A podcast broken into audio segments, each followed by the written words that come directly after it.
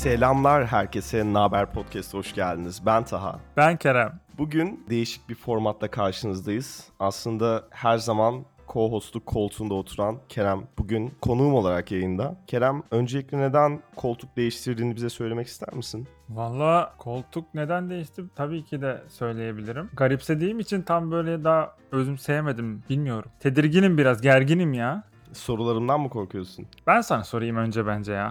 tamam sen bana sor. Okey öyle yapalım.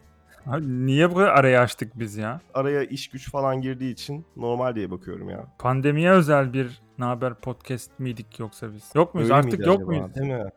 Değil mi? Biz de diyorduk öyle hani herkes yayın yapıyor biz de yapmayalım mı tarzında bir yayın değil diyorduk.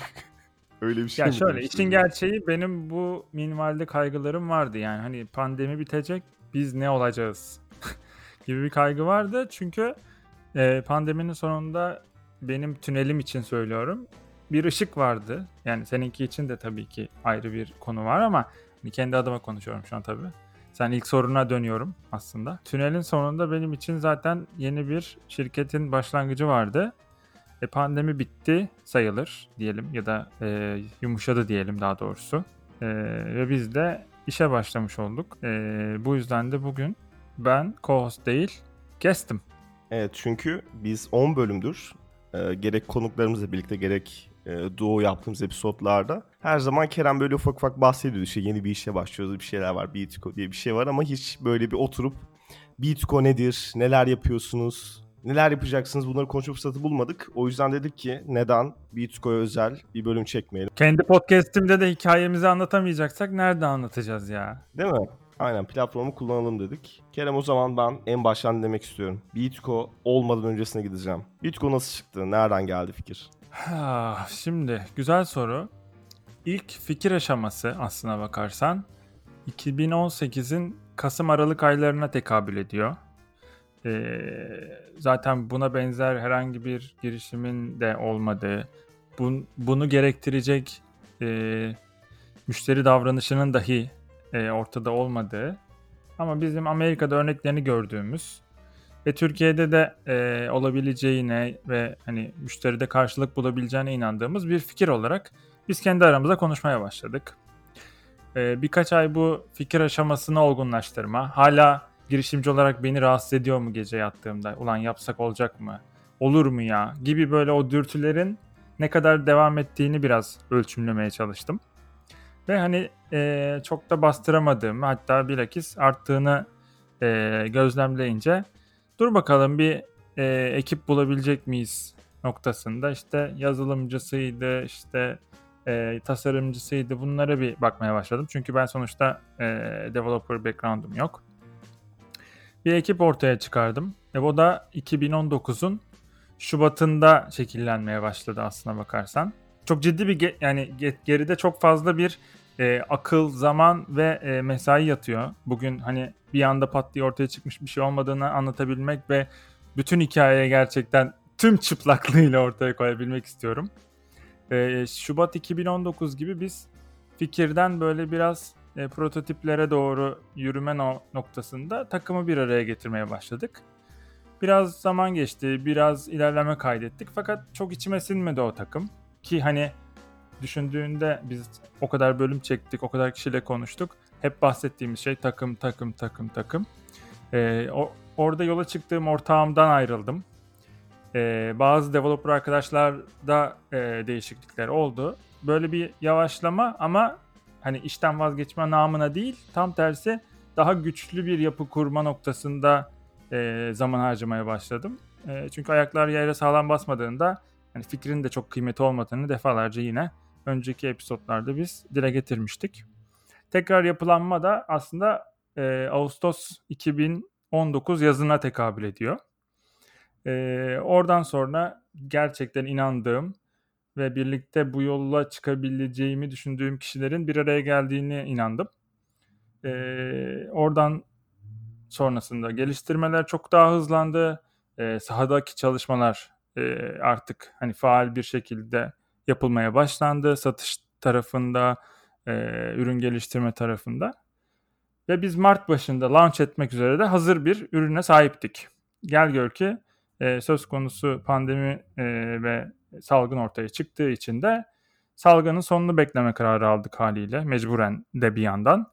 Ama salgın süreci hani kötü bir sebepten de olsa bizim işimize yaradı ve bu gibi bir hizmetin ne kadar da talep edildiğini gözlemleme, görme ve e, sonunda daha güçlü bir şekilde pazara çıkma şansı bulduk.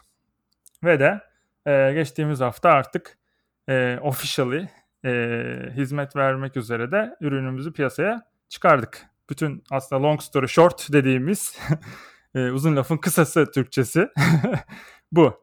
Neden Bituko? Neden bu özel fikir? Gördüğün sorun neydi? Neden bu çözüm sizce pazardaki en optimal çözüm olacak? Ya şöyle hangi sorundan bahsettiğimi kısaca gene ben e, bilen vardır bilmeyen vardır söyleyeyim. Güzellik hizmetlerini bulunduğun yerde almanı sağlayan bir e, pazar yeri platformu Bituko. E, benim kendi özelimde bununla ilgili hikayem var. Ama o hikayeden de bağımsız bana bu sorunu gösteren ilk bu projeye başladığım ortağım da aslında. Hani Amerika'daki muadilini kullandığını ama Türkiye'de buna dair bir şey bulamadığını söyleyen oydu. Ee, o şekilde biz yola çıktık çünkü o girişimci değildi. Ama bu fikri e, bu fikrin orada olmadığını e, bana fısıldayan oydu açıkçası. Velhasıl o devreden çıktı yapmama kararı aldı. Ben projeyi tek başıma sahiplendim bir süre. Daha sonra e, işte Polina ile ortaklık e, söz konusu oldu. Benim özelimdeki hikaye de şu. E, kötü bir sebepten de olsa işte bizim ailedeki e, bir hastalık geninden mütevellit hastanelerde çok fazla e, kalmak durumunda kalan aile fertlerim oldu. Ve bu süreçlerde hep dışarıdan aslında bana söyledikleri işte işte manikür için, pedikür için birilerini çağırdıklarıydı. Ve e, diğer yandan da yine ailedeki yaşlı bireylerimizin de e, eşleri kaybetmesinden dolayı diyeyim hadi e, büyüklerimizin bakıma ihtiyaç duydukları noktalarda ya bir e, eve e, bakıcı çağırmamız ya da hani bu tip hizmetler için de yine dışarıdan birinden rica etmemiz gereken durumlar ortaya çıkmaya başlamıştı. Bu da benim bu durumu ele almama, e, o ışığı, o ampulü yakan e, sebep oldu. Çünkü hani ben bunu çözüp de ailemde gerçekten hani yaşlı bir bireyin ya da hasta bir bireyin e, buna ihtiyaç duyduğunu çok yakinen görmüş olmuştum. E, bu sebeplerden ötürü aslında kadınlar özelinde değil, e, farklı bir segment üzerinden bu güzellik hizmetleri e, gündemime geldi. Süper. Magazinsel bir soruyla devam edeyim Kerem. Buyur. Polina ile ortak olmaya nasıl karar verdiniz? Tamamen stratejik tabii ki de. E, günün sonunda e, bizim bireysel ilişkimizden bağımsız olarak onun elinde tuttuğu çok ciddi bir know-how var. E, bu işin pazarlamasına çok e, yardımcı olabilme potansiyeli olan. E, hem kendisi hem çevresi özelinde ben marketing tarafına çok ciddi katkı vereceğini düşündüğüm için böyle bir teklifte bulundum ona. O da projeye zaten e, hani ortak olmadan önce de inandığı bir şeydi. Ama gücünü de ortaya koymayı ve hani projede yer almayı istediği için de ortaklık e, söz konusu oldu. Şimdilik de e, gayet iyi gidiyor. Peki nasıl bir evde düzen var işte kalktık bir itiko çalışıyoruz işte kahveler yapılıp masaya oturulup işte gerçi pazar günü rutininizi izlemediğim için pek bunları bilmiyorum cahilliğime var ama nasıl böyle bir çalışma düzeni mevcut? Ee, şöyle bizim ikimizden bağımsız Türkiye tarafında zaten e, ciddi bir ekip oluştu bile e, hem teknik hem de e, müşteri destek adına. Ben gece yaklaşık 4.30-5 gibi kalkıyorum sabaha doğru diyelim. E, ve ilk olarak Türkiye'deki gündemimde acil durum ne, kontrol etmem gereken ne var vesaire vesaire bunları bir e, elden geçiriyorum. E, Polina benden birkaç saat sonra kalkıyor. O da e, marketing tarafındaki e, hem ekip var sosyal medya tarafına bakan hem müşteri tarafına bakan. Onların işte o gün paylaşılacak postlardan tut e, önümüzdeki haftanın planlaması gibi konuları görüşüyor ediyor. E, dengeli bir iş bölümü yaptık e, birlikte yani tam olarak birlikte çalışmıyoruz. Aynı saatler içerisinde de çok fazla aslında çalışmıyoruz. Birbirimizi tamamlayacak şekliyle e, nasıl diyeyim? Onun bölümünde benim kafamı vermem gereken, danışılması gereken bir konu varsa o bana soruyor. E, benim tarafta eğer ki benim ondan destek almam gerekiyorsa e, ben ona soruyorum. Böyle böyle gidiyoruz yani. Gerçekten başarılı gördüğüm bir insanların eşleriyle ya da sevgileriyle co-founder olup gerçekten güzel startuplar kurduğunu hem Türkiye'de hem de globalde görme fırsatı buldum. Burada özel hayatınızda girişimi nasıl ayrı tutuyorsunuz? İşte böyle akşamüstü bir gezmeye çıkmışken aklınıza bir Bitco gelip bir anda böyle bir çalışma muhabbetine giriyor musunuz? Yoksa onu böyle ayırmak için böyle bir zaman şikacılığına vesaire mi uyuyorsunuz? Ya öyle bir kırmızı çizgimiz yok. Şu yüzden de yok. E, Beautico'dan önce de ben zaten e, Polonya'nın işlerinde e, ona destek olabilecek şekliyle yer alıyordum. E, fotoğraflarını çekmek, video productionlarına yardım etmek e, gibi gibi sebeplerden biz aslında unofficial birlikte çalışıyorduk zaten. E, Beautico için de aynı şey geçerliydi bu arada. E, ben zaten ilk başta başka bir ortağım e, varken yola çıkmıştım. Fakat hani onunla olmayacağını netleştirdikten sonra ben Poline'ye bunu teklif ettim. O öncesinde de zaten ortak olduğu kadar katkıyı veriyordu yani. Ee, bizim için e, kağıt üstündeki ortaklığın çok bir şey değiştirmediğini söyleyebilirim. Onun dışında e, bizim günlük hayatımızda ya da ilişkimizden bağımsız bir çalışma saati belirlemek gibi bir durum söz konusu yok. E, öncelikler var. O an için biz e, önceliği ne görüyorsak e, ona doğru bir hamle yapmış oluyoruz. Yani tabii ki kendimize ayırdığımız saatler var. İşimiz için her şeyi bir kenara koyduğumuz saatler var. E, bu priority dediğimiz öncelikleri belirleme noktasındaki doğru kararlarla bence ilerliyor. Anladım. Çok resmi bir cevap oldu. Teşekkür ediyorum Kerem Bey. Bir sonraki soruma geçelim. Şimdi B2Co İstanbul'da launch edildi yeni yeni müşteriler kazanıyorsunuz. İşbirliği yaptığınız e, işletmeler var. Şu an önümüzdeki planlar nedir? Yeni şehirlere aşılmayı düşünüyor muyuz? Ya da şu an İstanbul'da nasıl bir e, yayılma mevcut? Onları dinleyelim. Sen de çok resmi bir soru sordun şu an. Ee, aslında biz şöyle İstanbul'la başlama sebebimiz şuydu. Denetleme imkanımızın yüksek olmasını istiyorduk ki müşteri memnuniyetsizliği veya memnuniyeti e, noktalarında işin içinde kalalım. Çünkü platform olarak sonuçta biz bir güvenceyiz e, iki taraf içinde. O yüzden denetim çok kıymetli bir e, nokta. E, ama şöyle de bir şeyle karşılaştık daha launch olur olmaz. İşte biz Ankara'dayız. Hizmet verebilir miyiz? Ya da tam tersi hizmet alabilir miyiz? Biz işte İzmir'deyiz. Hizmet alabilir miyiz? Verebilir miyiz? diye talepler gelmeye başladığından dolayı e, aslına bakarsan e, dün Türkiye saatine göre söylüyorum dün. İzmir-Ankara taleplerini almaya başladık. Hizmet veren tarafında. Oradaki e, hizmet verenlerin kayıt işlemleri, başvuruları sonlandığında onları e, müşteri tarafına da gösterip de oralardan da hizmet çağrılmasını sağlıyor olacağız. Yani Ankara-İzmir devreye aldık gibi düşünebiliriz şu an. E, bunun takiben farklı birkaç şehir daha var gündemimizde. Hem sitenin trafiğinin geldiği, e, şehirleri gözlemliyoruz önceliklendirme açısından. Hem de e, dediğim gibi denetlememizin mümkün olabileceği e, oraya gitmeye değer kadar büyük potansiyele sahip şehirlere öncelik vereceğiz. O yüzden şimdilik Türkiye'ye fokuslanmış durumdayız. Çok güzel. Bitco aslında benim de inandığım bir girişim. Girişimcilik tecrübelerinden ve aslında Polyane yarattığınız enerjiden de güzel şeyler çıkacağını düşünüyorum. Pazarda da ihtiyacı olduğunu düşündüğüm bir servis.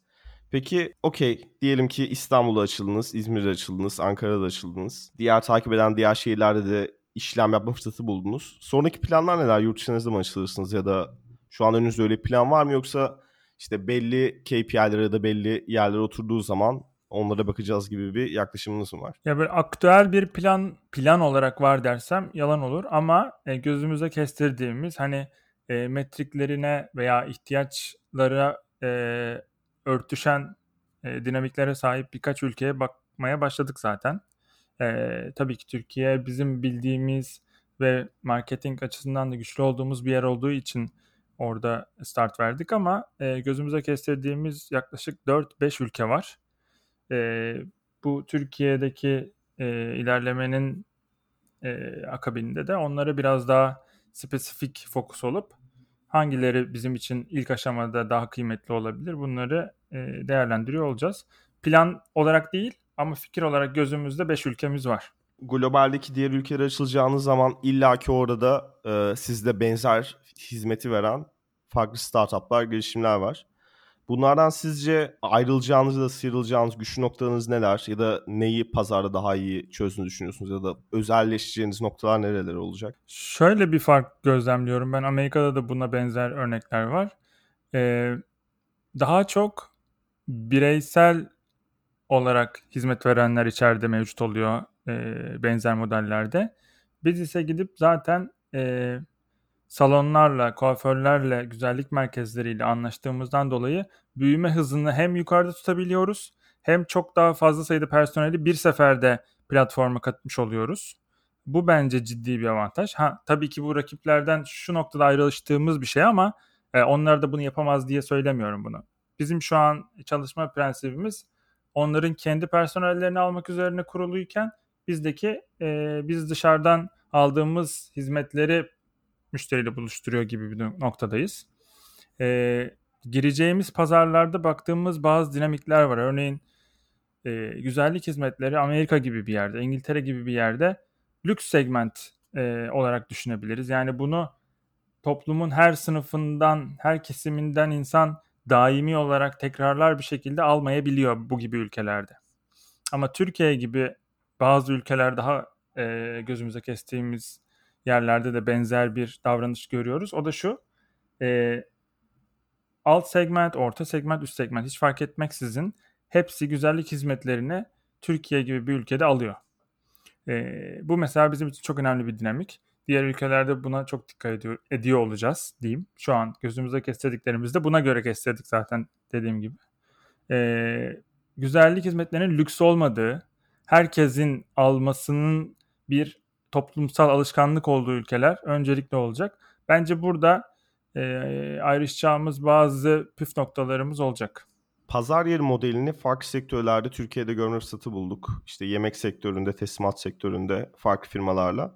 Ama siz güzellik e, sektöründe pazar yeri e, dinamiği aslında çok da alışagelmedik bir model. Bunun avantajları neler olacak ya da insanların kafasında bazı sorular olabilir. İşte klasik Uber'in de üzerinden geçti. Ya da diğer pazar yeri modelini çalışan startupların da aslında ilk başta müşterilerin sorularıyla ve bir takım e, çekinceleriyle karşılaştığı olaylar var. Bunları Bitco güzellik hizmeti e, sektöründe nasıl özelleştirerek sunuyor ve bunun yararları nelerdir? Senden onları dinleyelim. Şimdi bu aşırı geniş kapsamlı bir soru aslında bakarsan. Çünkü dediğin gibi pazar yerleri kendi içinde avantajları ve dezavantajları e, çok fazla olan bir iş modeli.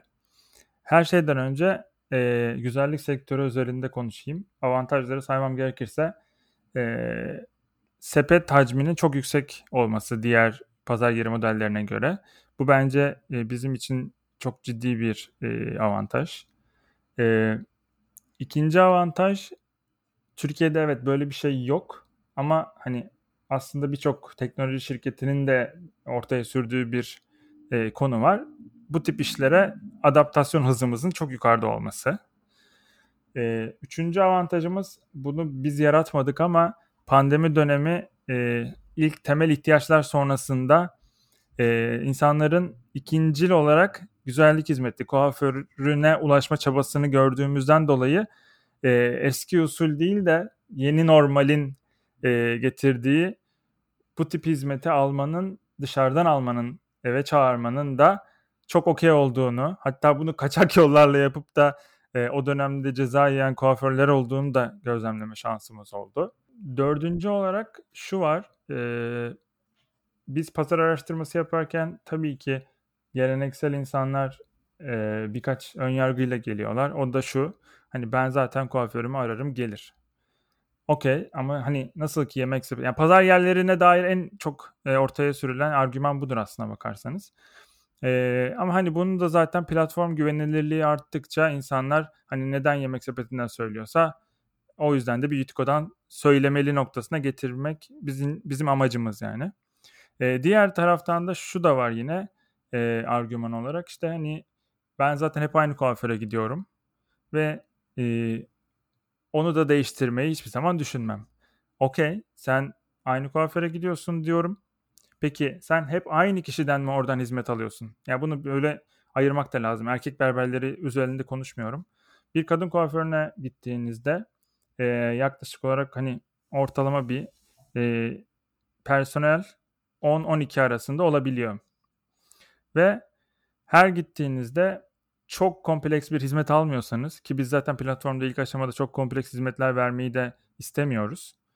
Ee, genellikle hep farklı kişiler o an kim müsaitse ondan hizmet aldığını söylüyor. Tabii ki çatı olarak e, o kurumu biliyor ama içeride hizmet aldığı kişi sürekli değişiyor.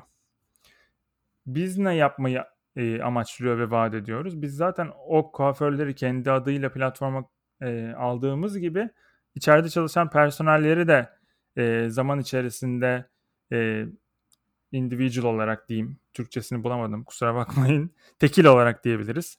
E, tekil olarak da personeli listeleyip istediği personeli seçmesini e, amaçlıyoruz. Ki bu da neyi sağlayacak? O kişinin e, hizmet kalitesinin daha önceden e, oylandığı, rate edildiği bir platform oluşturmuş olacağız ve memnun olanların yukarıda yukarıda olduğu, memnun olunmayanların da sistemden zaten e, def edildiği ya da işte düşük puanlı olduğu için aşağılarda kaldığı bir e, platform olmuş olacağız.